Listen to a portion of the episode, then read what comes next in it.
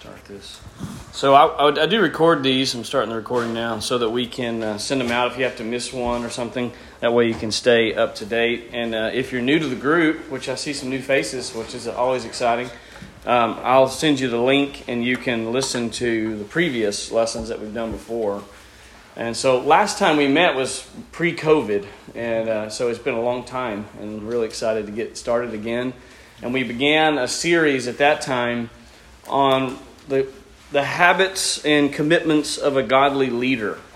And just looking at what does it mean to be a man of God and a man who is, is leading in our family and uh, in the world.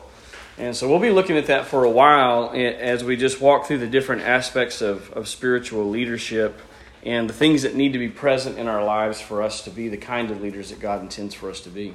But before we begin, why don't we start with a word of prayer and then we'll dive in.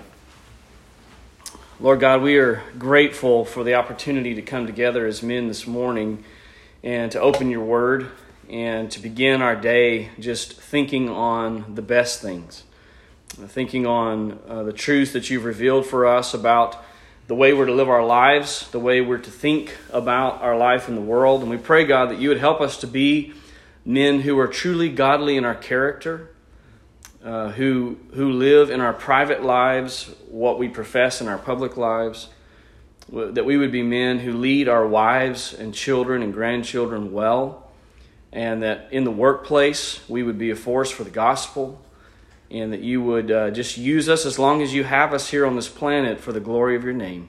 Bless our time now. In Christ's name we pray. Amen. Well, I can't tell you how, how good it does my heart to see the, the headlights coming in at 545 and guys piling into a house. I know it's early, and some of you may not be early risers. Um, but I, I, do it this early because it, it, it kind of removes excuses because guys can still get to work, hopefully, is the idea. We can get together, we can have time together. It's not stealing from family time because they're probably still asleep.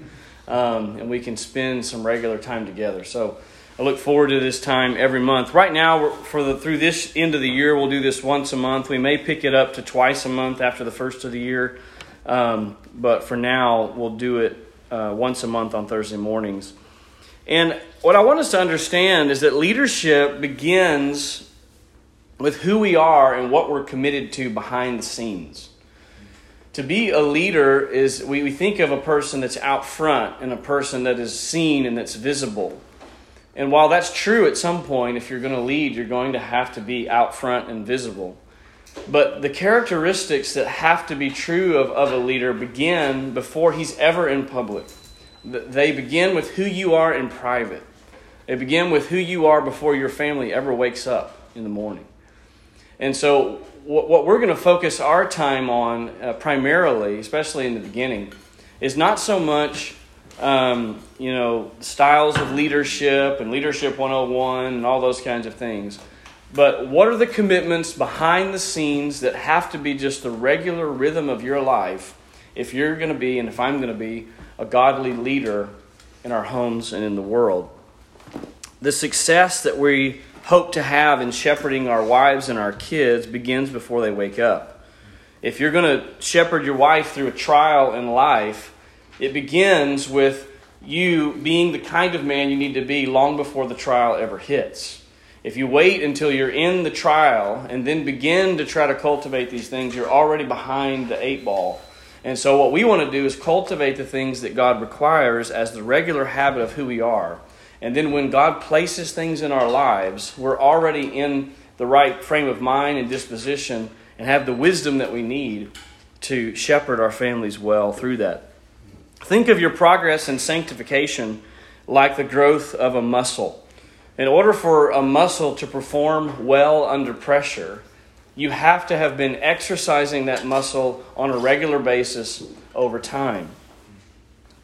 If you want to run a marathon successfully, think of the things that you need to do if you want to run a marathon. Some of you guys are, are runners or athletes and things like that. I'm not so much of a runner anymore. If I was to go and try to run a, a marathon this afternoon, I would, I would fail.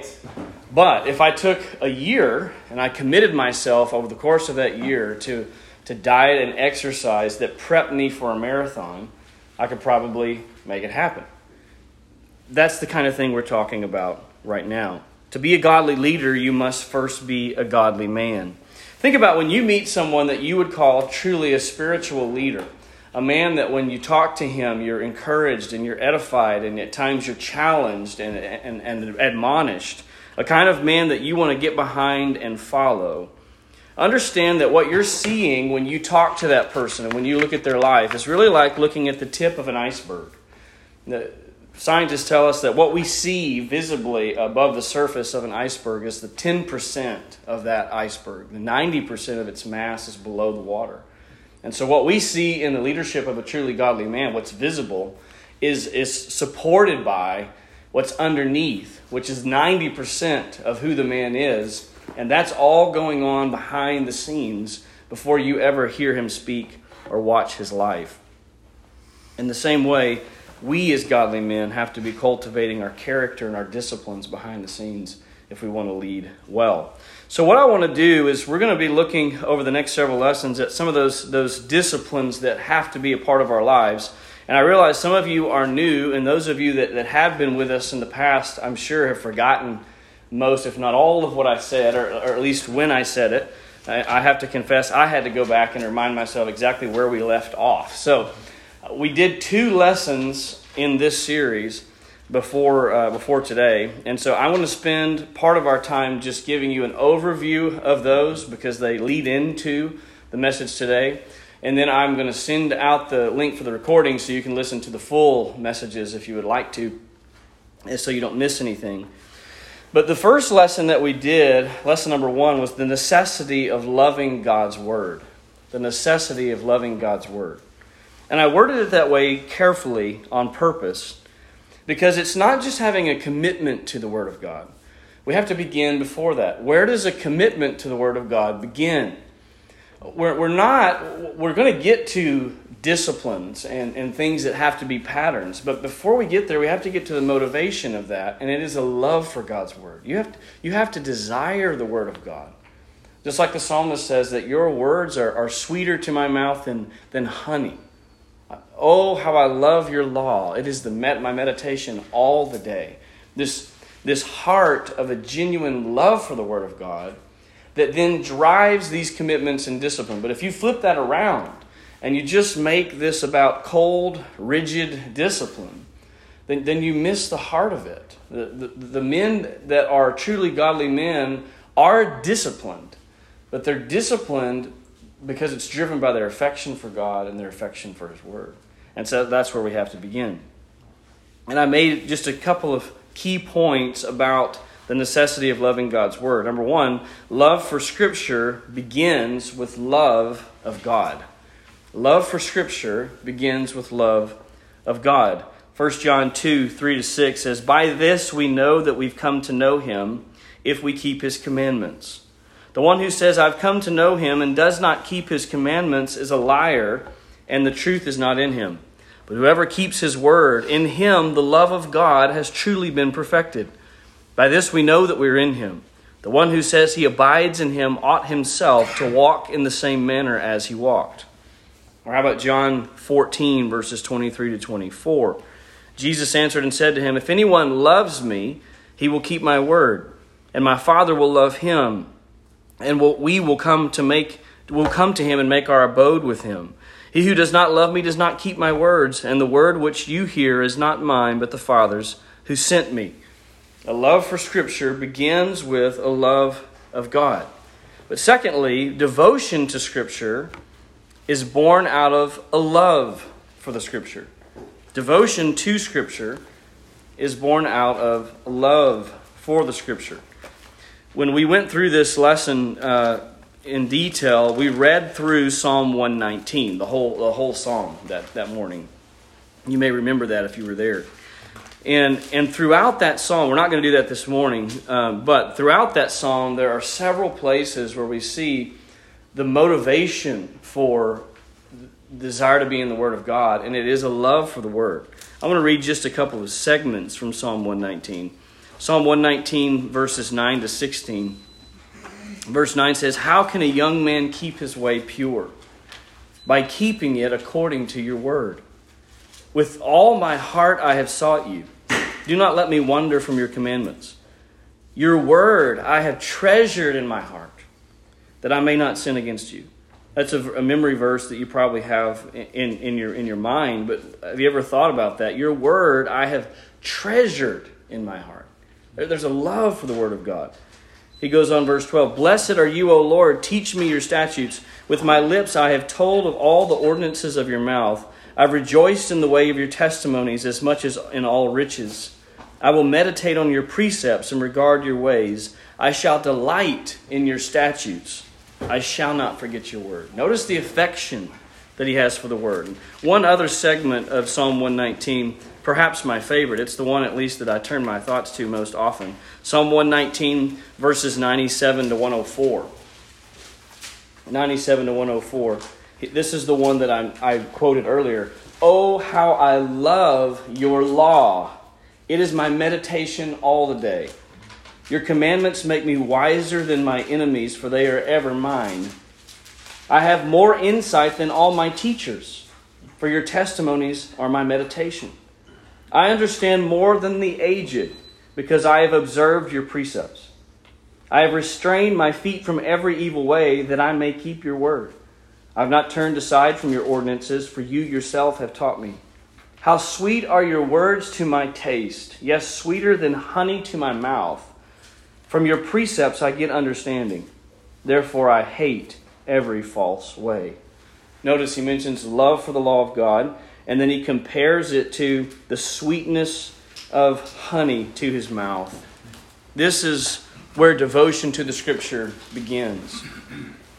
We are devoted to the Scripture if we love the Scripture.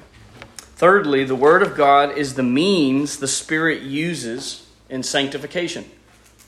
The Word of God is the means the Spirit uses in sanctification. I'm just going to quote a couple of passages. Think of in Colossians 3:16. We'll get there uh, before too long in our study, but he says, "Let the word of Christ dwell richly within you." He's tying that to our, our sanctification. That as in order for us to grow in Christ, the Word of Christ has to richly dwell within us.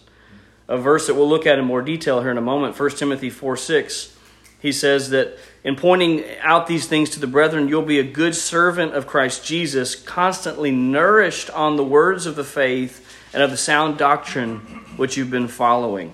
A spiritual nourishment that comes from the Word of God. 1 Peter 2 2, like newborn babies, long for the pure milk of the Word. Just as a baby is, is sustained and grows from the, his mother's milk, so we grow from the Word of God. 2 Timothy 3 16 and 17, all scripture is inspired by God and profitable. Profitable for what?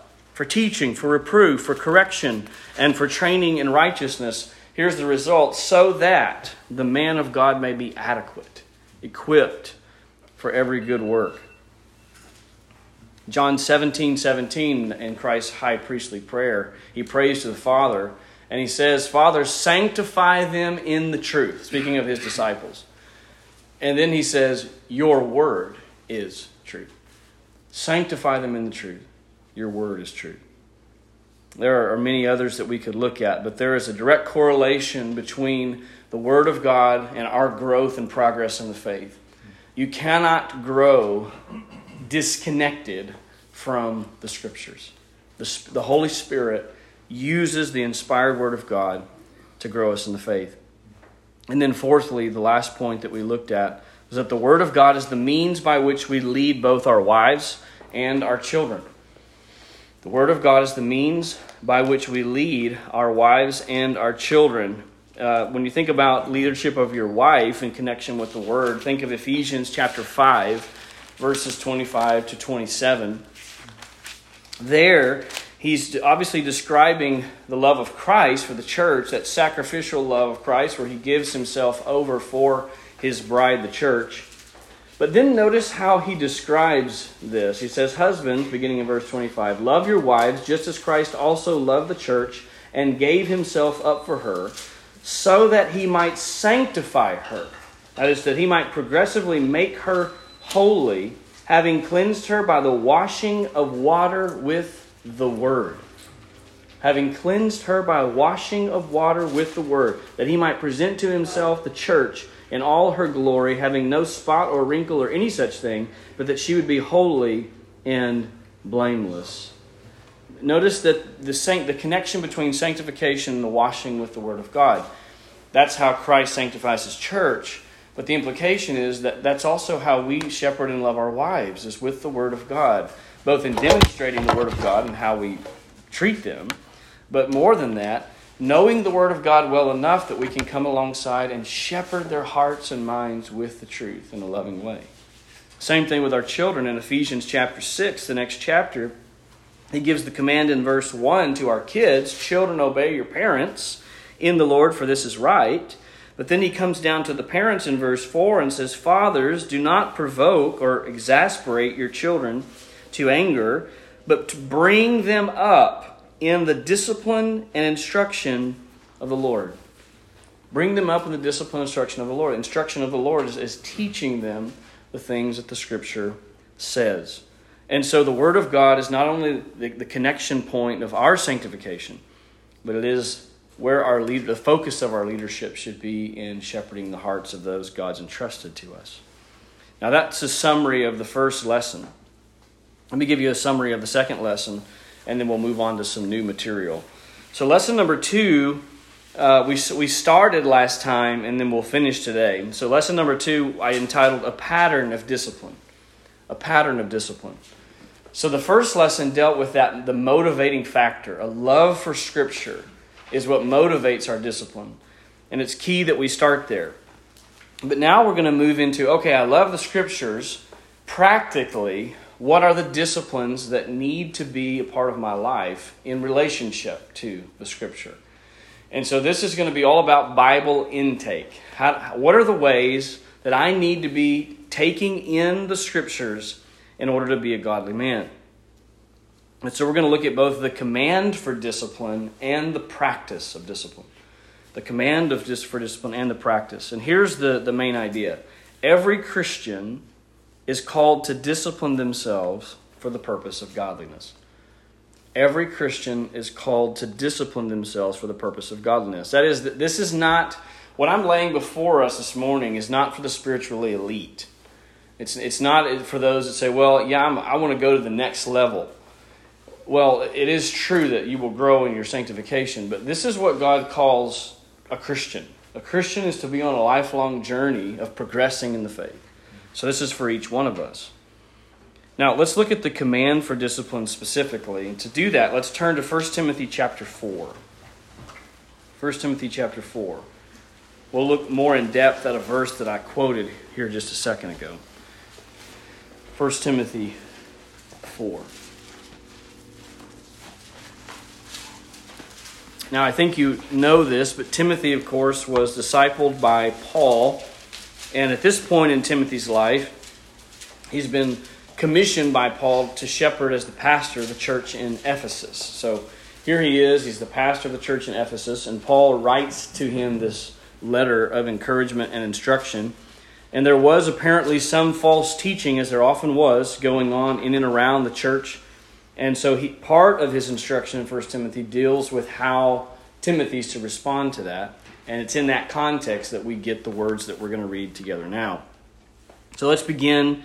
Uh, we'll begin in verse 1, just for the sake of context of chapter 4, and read down through verse 9.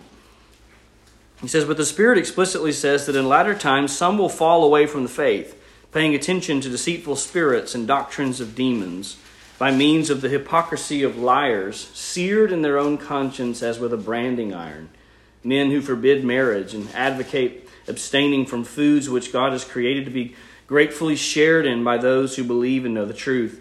For everything created by God is good, and nothing is to be rejected if it is received with gratitude, for it's sanctified by means of the Word of God and prayer.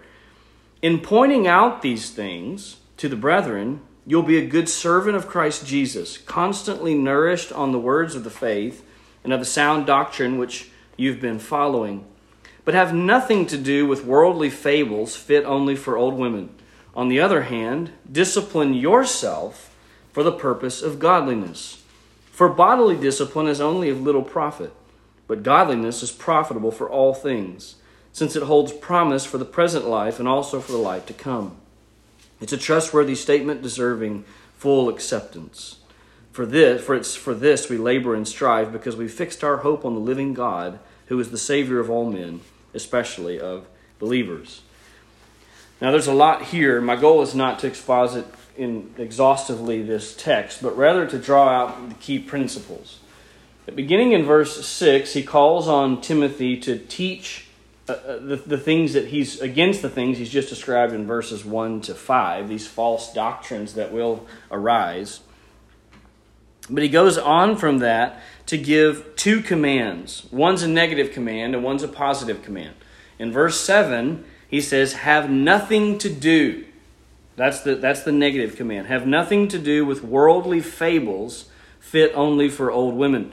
Now, and that doesn't translate well. It comes across as if it's offensive, to older ladies. It's actually more likely a, a Greek idiom, kind of like an old wives' tale is, a, is an idiom that we would use. It wouldn't have been offensive. It was a, uh, probably something used in philosophical debates. And so think of it as, as a cultural statement, not so much putting down older women. But he's saying, have nothing to do with this false teaching, have nothing to do with these things that I've just mentioned. On the other hand, here comes the positive discipline yourself. There's the command. Discipline yourself for what? For the purpose of godliness. Discipline yourself for the purpose of godliness. And this is a, a present active command. That is, it's to be an ongoing, active reality in our lives. The word discipline means to train. Train yourself. It's the same idea of, and it's actually a word that was used for athletes who would be training for an athletic competition. Discipline yourself. Do the do the things for an athlete with your diet, with your with your exercise routine to get ready for this activity, and do it on an ongoing basis.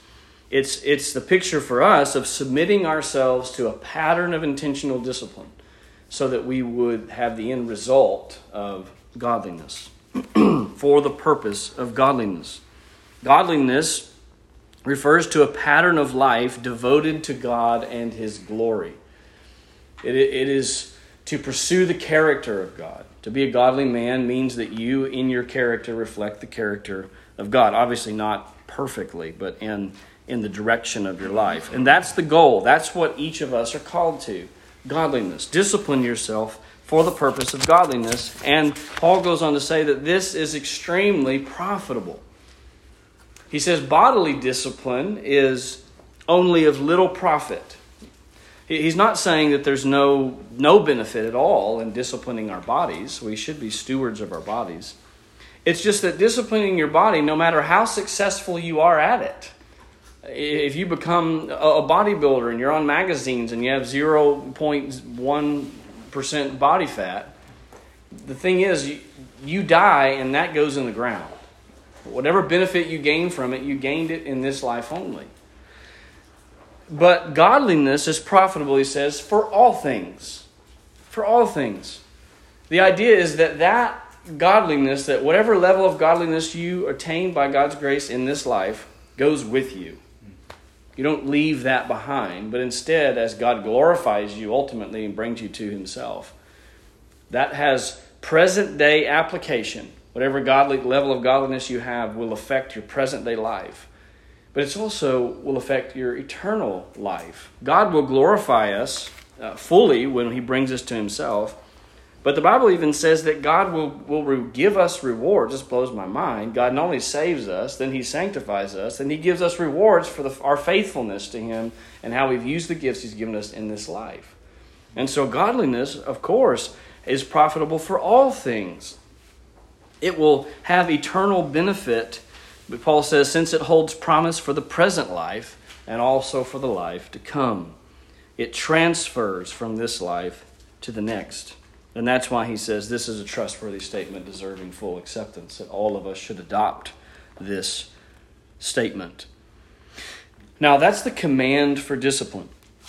But just like choosing a, a, a, proper workout routine is important for, for whatever goal you have. If you if your desire is endurance to run a marathon, then you're going to work out in a certain way that gets your body ready for that. If your desire is to build muscle, then you're going to work out a different way in order to accomplish that. You understand that, but you want to choose a routine that matches the goals that you have in mind.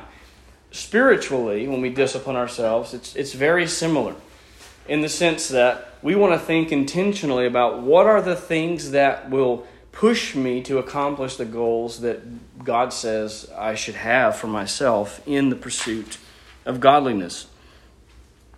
And what I want to emphasize, and I'll, I'll do this often, is that faithfulness to a, a, a rigid uh, system of discipline is not in and of itself a guarantee of godliness. I want to be careful about that. It, it is true that unless you discipline yourself for godliness, you will not grow, at least at the rate that you would need to in godliness. But just because you wake up and read your Bible every day doesn't necessarily mean that you're going to grow in godliness. I have met people who read their Bible faithfully who are not godly in their character. And it's because it's like going to the gym and having no idea what you're doing, right? And using all of the all of the weights in the wrong ways, um, rather than than using the equipment to get the most out of it to gain the benefit. To if you want to measure and track your growth in holiness, don't do it by how often you read your Bible. Although I'm going to encourage you to read your Bible a lot here in just a minute. But do it instead by looking at the fruits of the Spirit, for example. What does the Bible say that, that will be produced in a life that is controlled and dominated by the Holy Spirit? What are some of the fruits of the Spirit? Peace. Somebody said peace. Okay, what's another one? Gentleness, Gentleness love, joy, peace, patience, self control.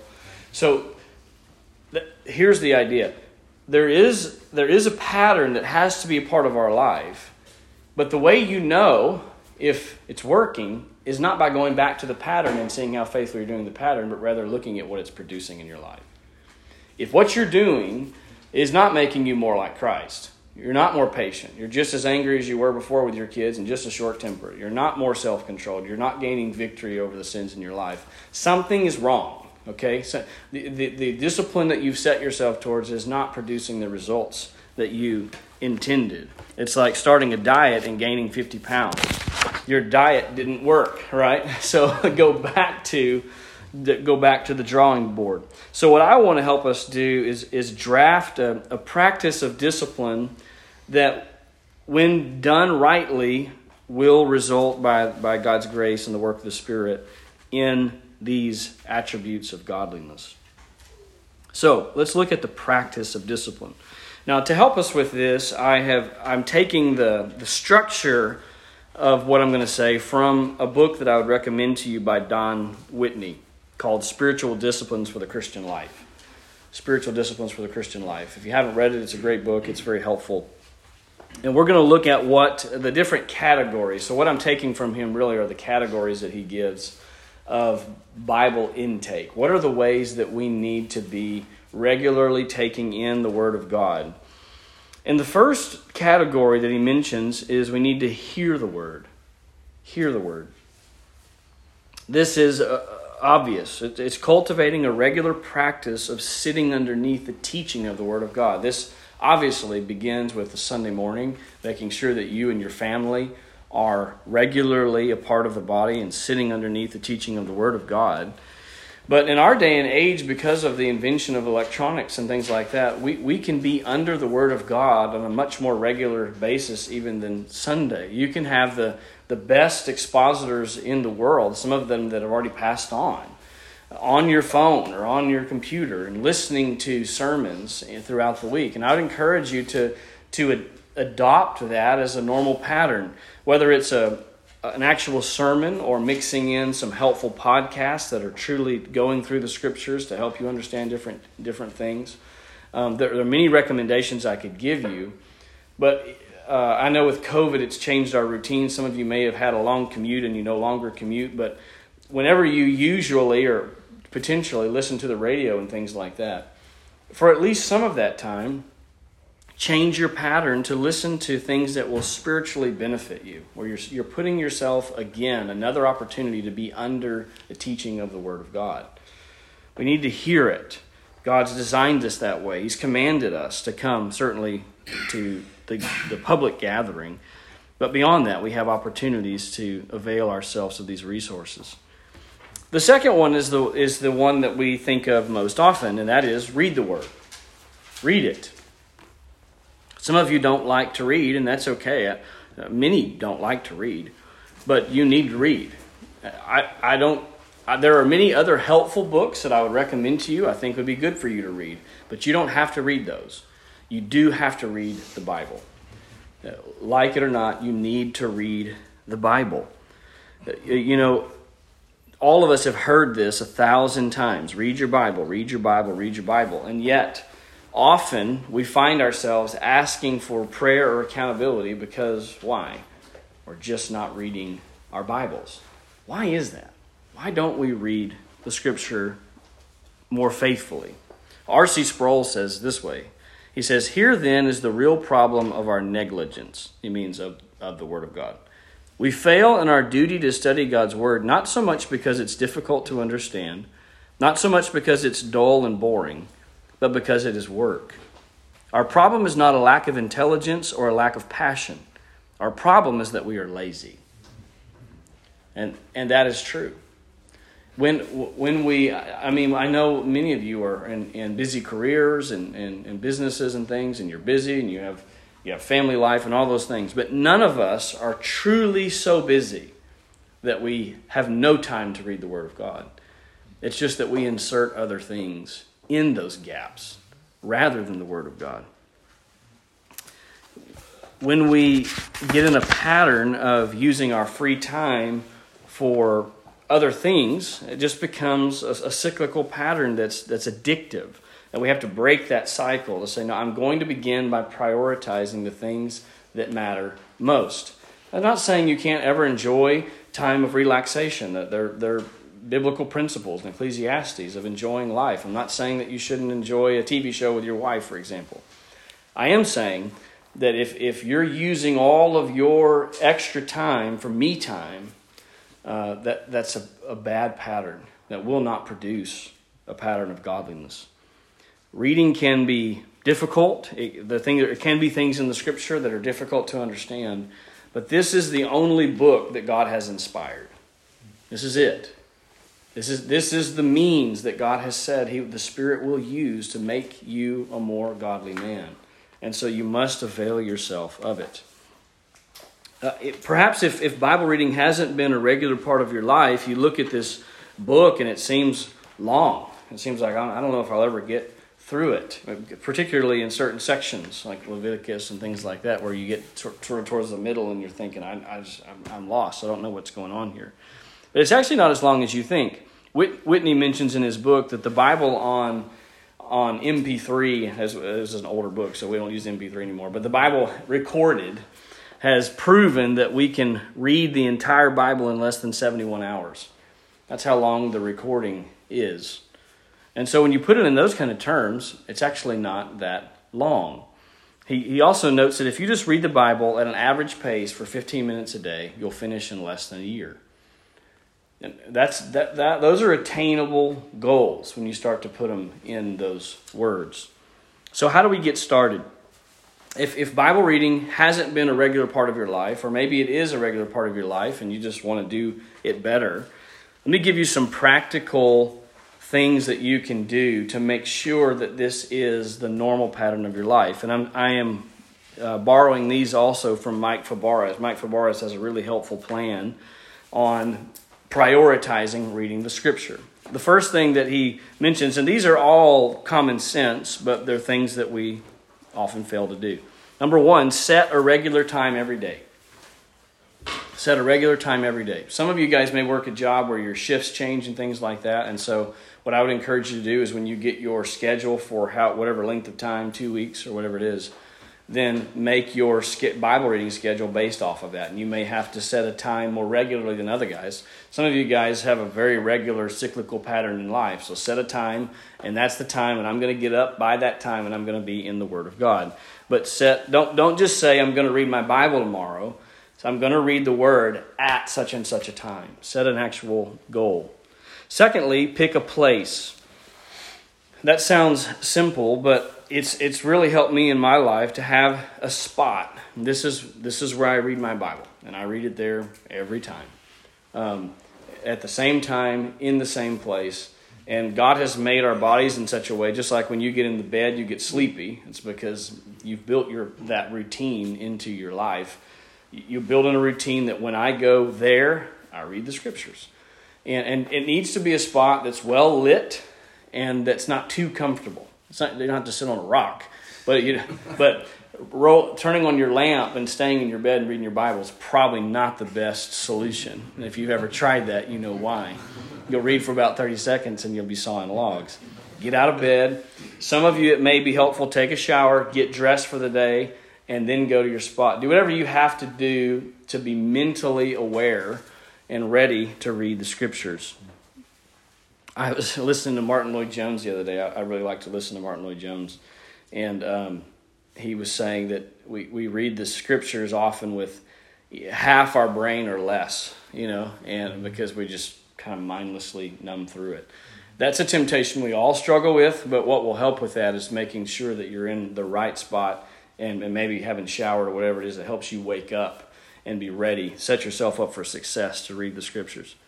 Thirdly, um, you're to have so you're to have a regular time, a regular place, and you're to pick a, a medium. That is, what are you going to use? You're going to use a physical Bible. Are you going to use your iPad? You, some of you, maybe your, your phone. I tried that once. It's pretty hard, but if, if you if that's your if that's your thing, great. But pick a medium, and if you particularly if you haven't been reading the scriptures regularly for some time, it might be nice just to buy a new Bible. Buy a new Bible and start anew. And so I'm going to use this Bible. It's going to be my reading Bible and, and just kind of as a, as a new commitment. Um, that's a good thing, but it's a good gift, by the way, for someone as they enter into different stages of life. My parents retired a couple of years ago, and so we bought them new Bibles. It's kind of a way to say this is a new segment of your life, but it's a segment that's still going to be filled with the Word of God, and God's still got plans for you. And so, you know, it's, it's, it can be helpful just to kind of turn over a new, a new leaf. So pick a medium. And, and, and it's kind of nice to have I have a lot of Bibles laying around the house, but I typically read one in the morning. That's that's the one that I go to, and just just again setting that that pattern where people of routine set that pattern. Fourthly, pick a plan. Pick a plan, a reading plan. Uh, don't just put your thumb somewhere and plop open and, and read. Uh, it's the Word of God, and so it's not that you can't derive any benefit from that, but the benefit's going to be much less than if you actually have a systematic plan for reading either through a book uh, or through what I would encourage is read, read through the Bible in a set amount of time.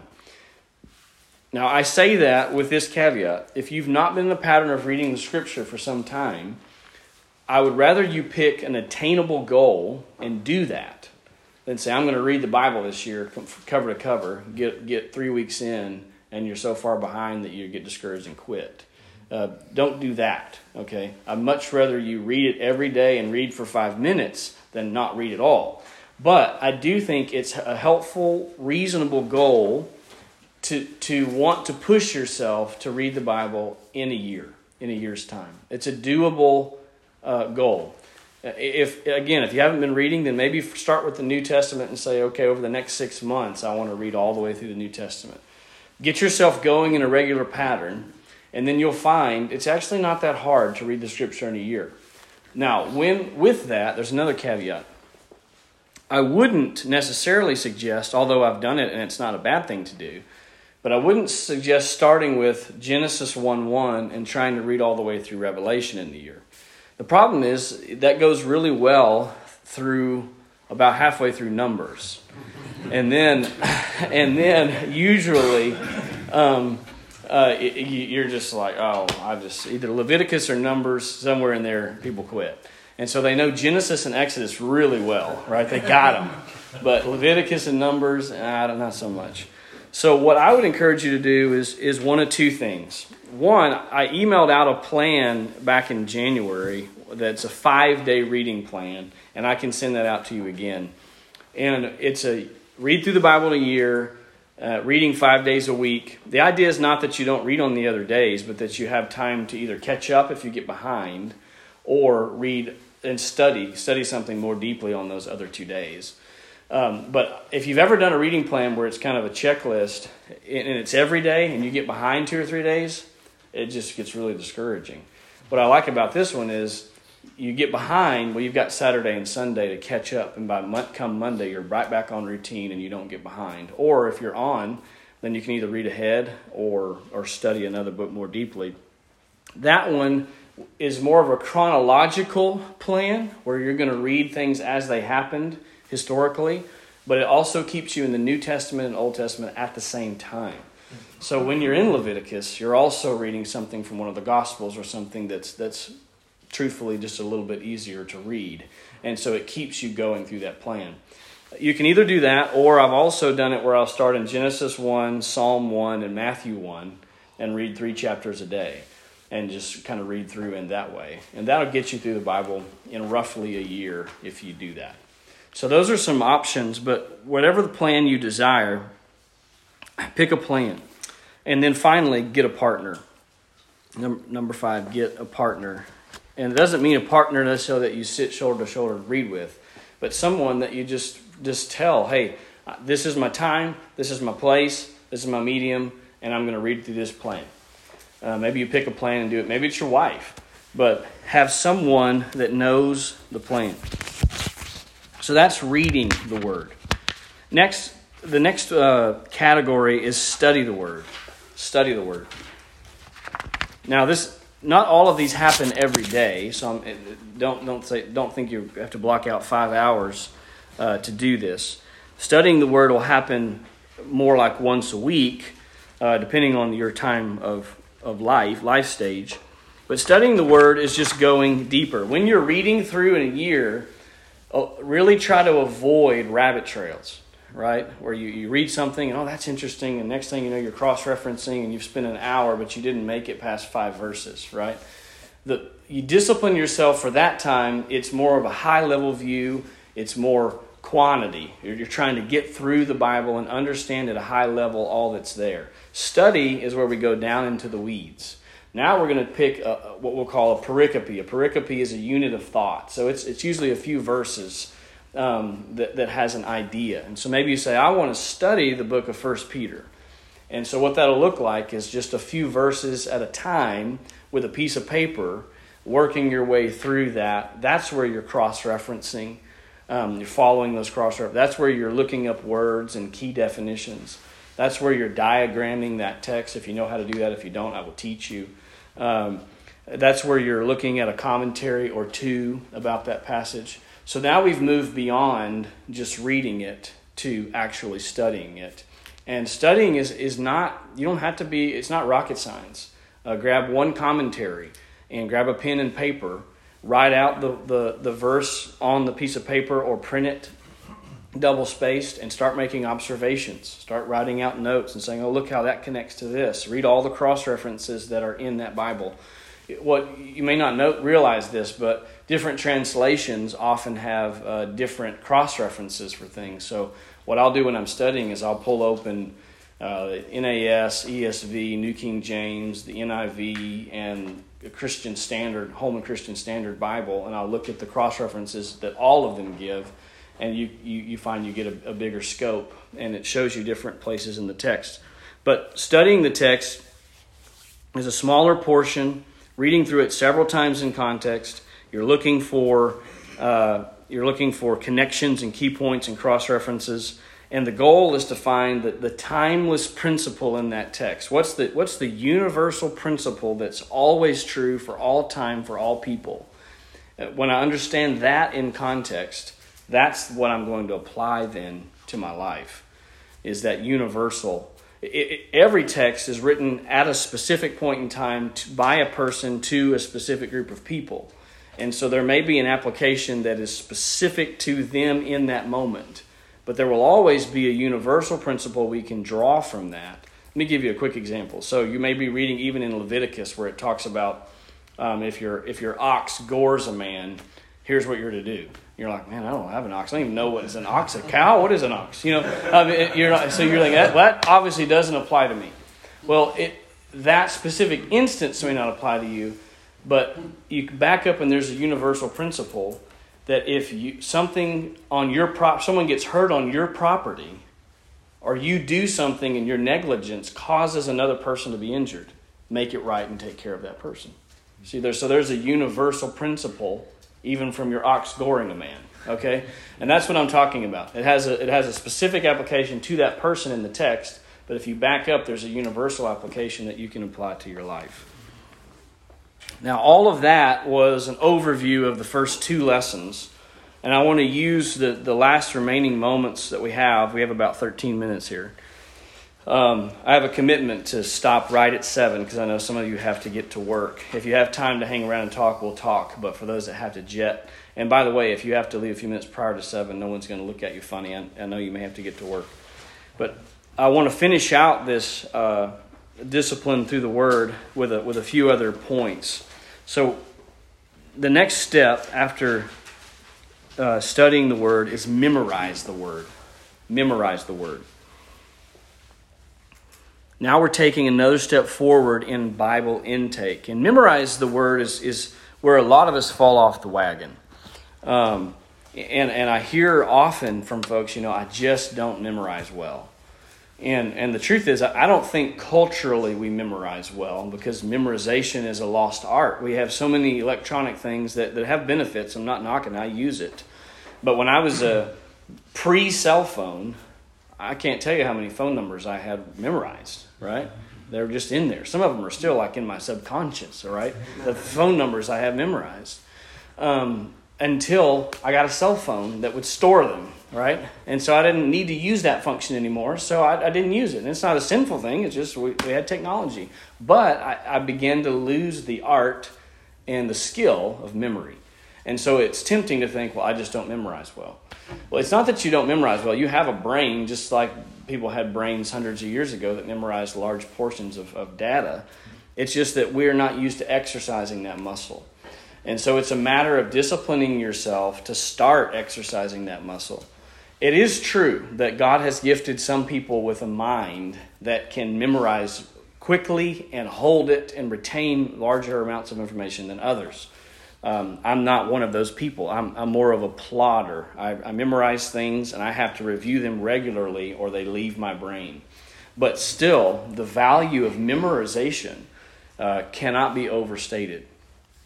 Don't be discouraged when you meet those people that seem to memorize with great ease and their proficiency. I, I had a professor in seminary that was unparalleled. And um, a, a, student would ask a question, and he would go to the board. He never had his Bible. He would just, as they're asking the question, he would go begin to write references on the board, and not one, like 10 or 15 from memory. And then he would systematically walk through the references and answer the guy's question from the text. It was I've never seen anything like. Do you have Dr. Mugliar ever at Southwestern? I've never seen anybody like this, and so it's easy to be discouraged by that, or we could be encouraged by that and say, I'm gonna di- I'm gonna discipline myself to reach whatever capacity God's given me in my brain. I may not get to where I can write out 40 references from memory, but I can do one or two. I can do I can do maybe three to five and, and over over time, as you do as you memorize the word over time, you get where your your repertoire is is growing. But I don't want us to think of I, I think we all get Bible reading. It's like, yeah, we need to do that. That's that's kind of a got to do that. We get to Bible memory and we start to see that kind of in the optional category. That's like the, the cherry on top, right? You, you know, and some guys are going to do that and they're good at that more power to them i can google it i can find it i'll find my way. Well i don't think as we look at scripture i'm going to argue that scripture memory is not as optional as we would think but rather it's expected as the regular pattern of a godly mind. The regular pattern of a godly mind is consumed with the scripture And, and we're going to, that's when you read of people in the scripture and when you read of the process of sanctification and how we fight sin, it, it calls us to renew our minds. I don't have time to go through the whole thing, but I want to mention really quickly. I did a whole lesson on the process of change. That is, when I have a sin issue, how do I go from losing the battle to winning the battle with that sin? And the process of change is laid out in Ephesians 4 and it's really a three step process. Here's the temptation to sin in front of me, and the process is this put off, renew your mind, and put on. Put off, renew your mind, and put on. That is, put off like taking off a jacket and throwing it away from you, the sinful inclination to do whatever that is. You've got to throw it away from you. Stop. Stop yourself in your tracks and renew your mind. Step two. What does that mean?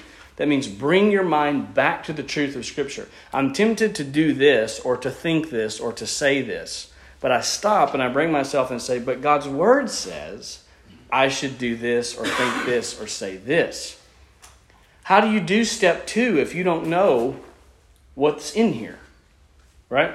And, so, what I'm arguing is we need to be regularly treasuring or hiding the Word in our heart, memorizing the Scripture so that I may not sin against you, the psalmist says. I treasure your word in my heart. I memorize it so that I may not sin against you. What are you talking about?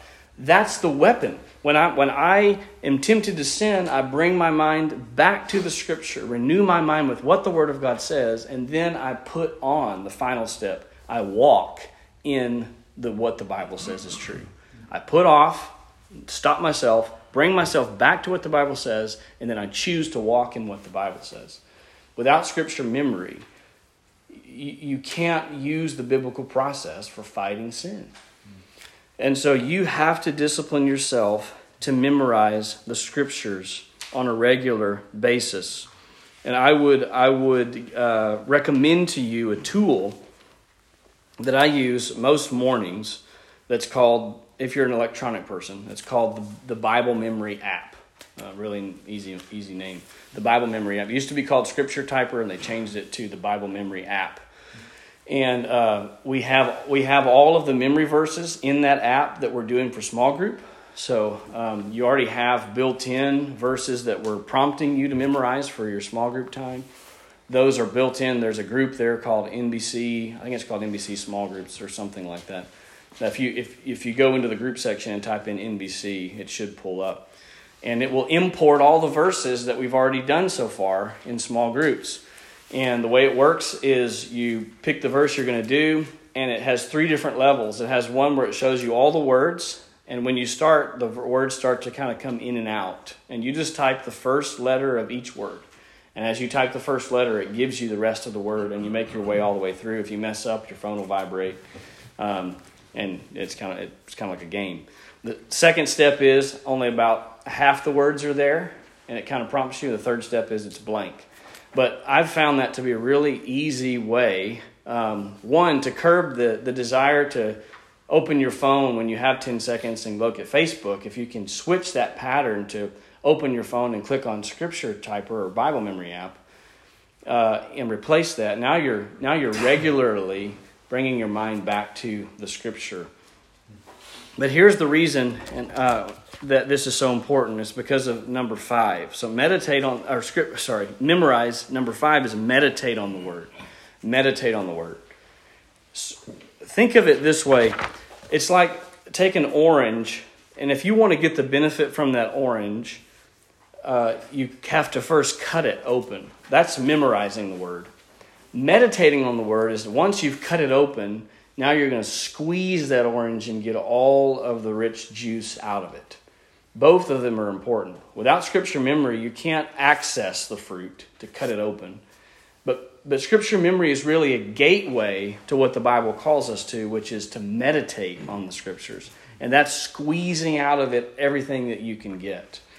And so the reason I think scripture memory is so important is because biblical meditation is the, the consistent description of godly people in the Bible.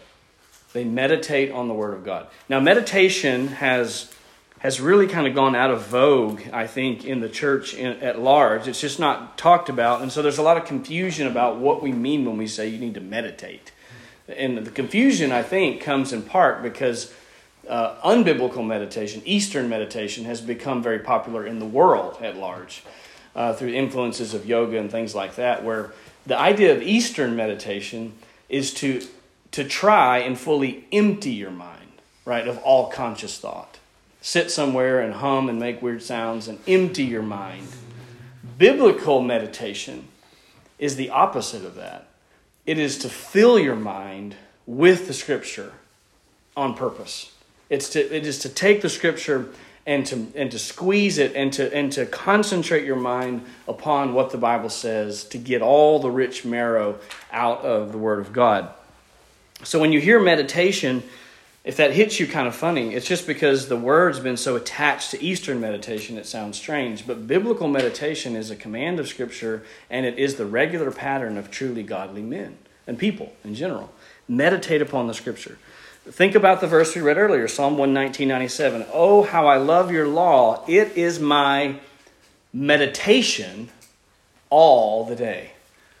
He's squeezing that orange all day long to get the richness out of what he's memorized. Psalm 1 1 How blessed is the man who does not walk in the counsel of the wicked, nor stand in the path of sinners, nor sit in the seat of scoffers, but his delight is in the law of the Lord, and in his law he meditates day and night.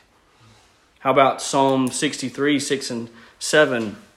When I remember you on my bed, I meditate on you in the night watches. For you have been my help, and in the shadow of your wings I sing for joy. He says, When I'm awake at night in my bed, where does my mind go? I meditate upon you in the night watches. Our Psalm 119, 148. My eyes anticipate the night watches that I may meditate on your word. You know, and during the day, uh, we have things that our mind is, is required to be occupied with because we have to work, we have to provide for our families. And so here the psalmist is feeling that pressure and he says, You know what? I long for the nighttime because the nighttime my mind is free to think on what I want to think on, and what I'm going to think on is the Word of God. I long for the evening so I can meditate upon the Word of God. Now, I'm going to close with this. As you think about meditation practically, how does this what does this look like? Well, this is how I do it in my life, and so I'll just I'll lay this before you. I start with uh, I'll take an example like the meditation verse I had yesterday and today is Isaiah 26 3. It says, The steadfast of mind you will keep in perfect peace because he trusts in you. And so the way I begin is I open my app in the morning, my Bible memory app, and I work through that verse again several times until I can do it where it's blank at least three times and get it word perfect. And then I shut off the app and I say it word perfect in my head a few times until I can nail it every time. Then I'm ready to move on to the next step. Now I have it memorized. I've cut the orange and I begin to pray through the verse. What that looks like is you think, the steadfast of mind. God, help me to be steadfast in my thinking. Help me to be rock solid in my thoughts you will keep in perfect peace. Thank you, Father, for the peace that you provide, not in changing my circumstances, but in the midst of my circumstances when my mind is set on you. I begin to pray through the verse. Okay, now we're squeezing the orange, right? And We're getting the we're getting the juice out of the orange. Then you commit yourself to bring your mind intentionally back to that verse throughout the day. And this can be really easy as long as you connect it to sin. Anybody go a day without sinning? no?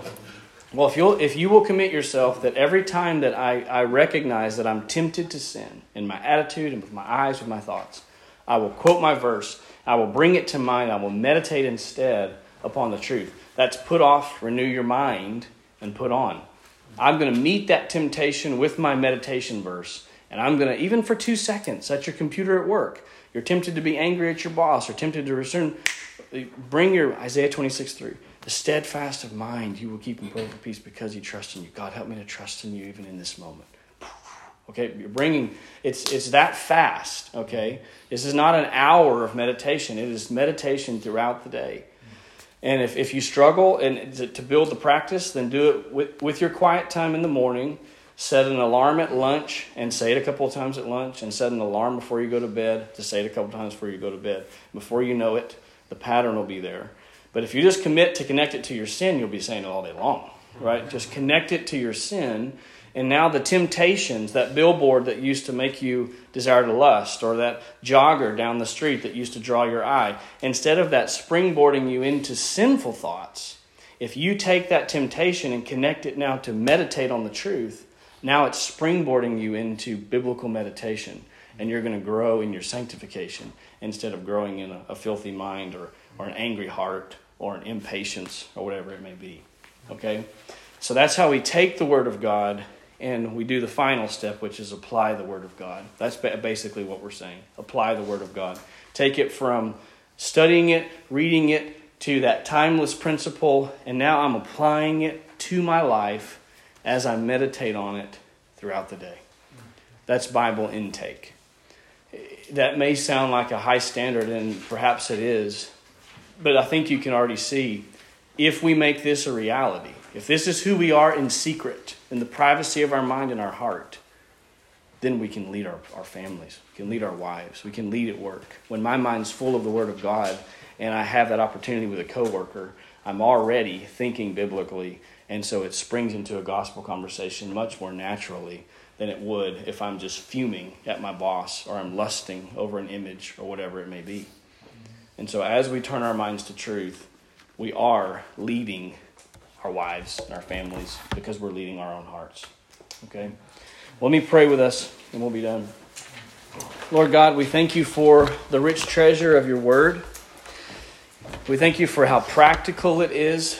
So many times it seems to us to be far off and far removed, but that's just because we've misunderstood.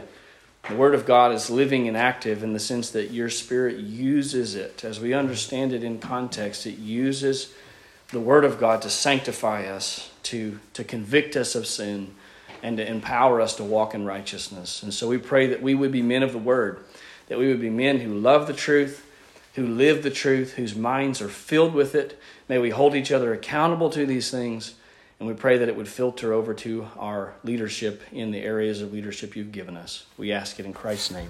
Amen.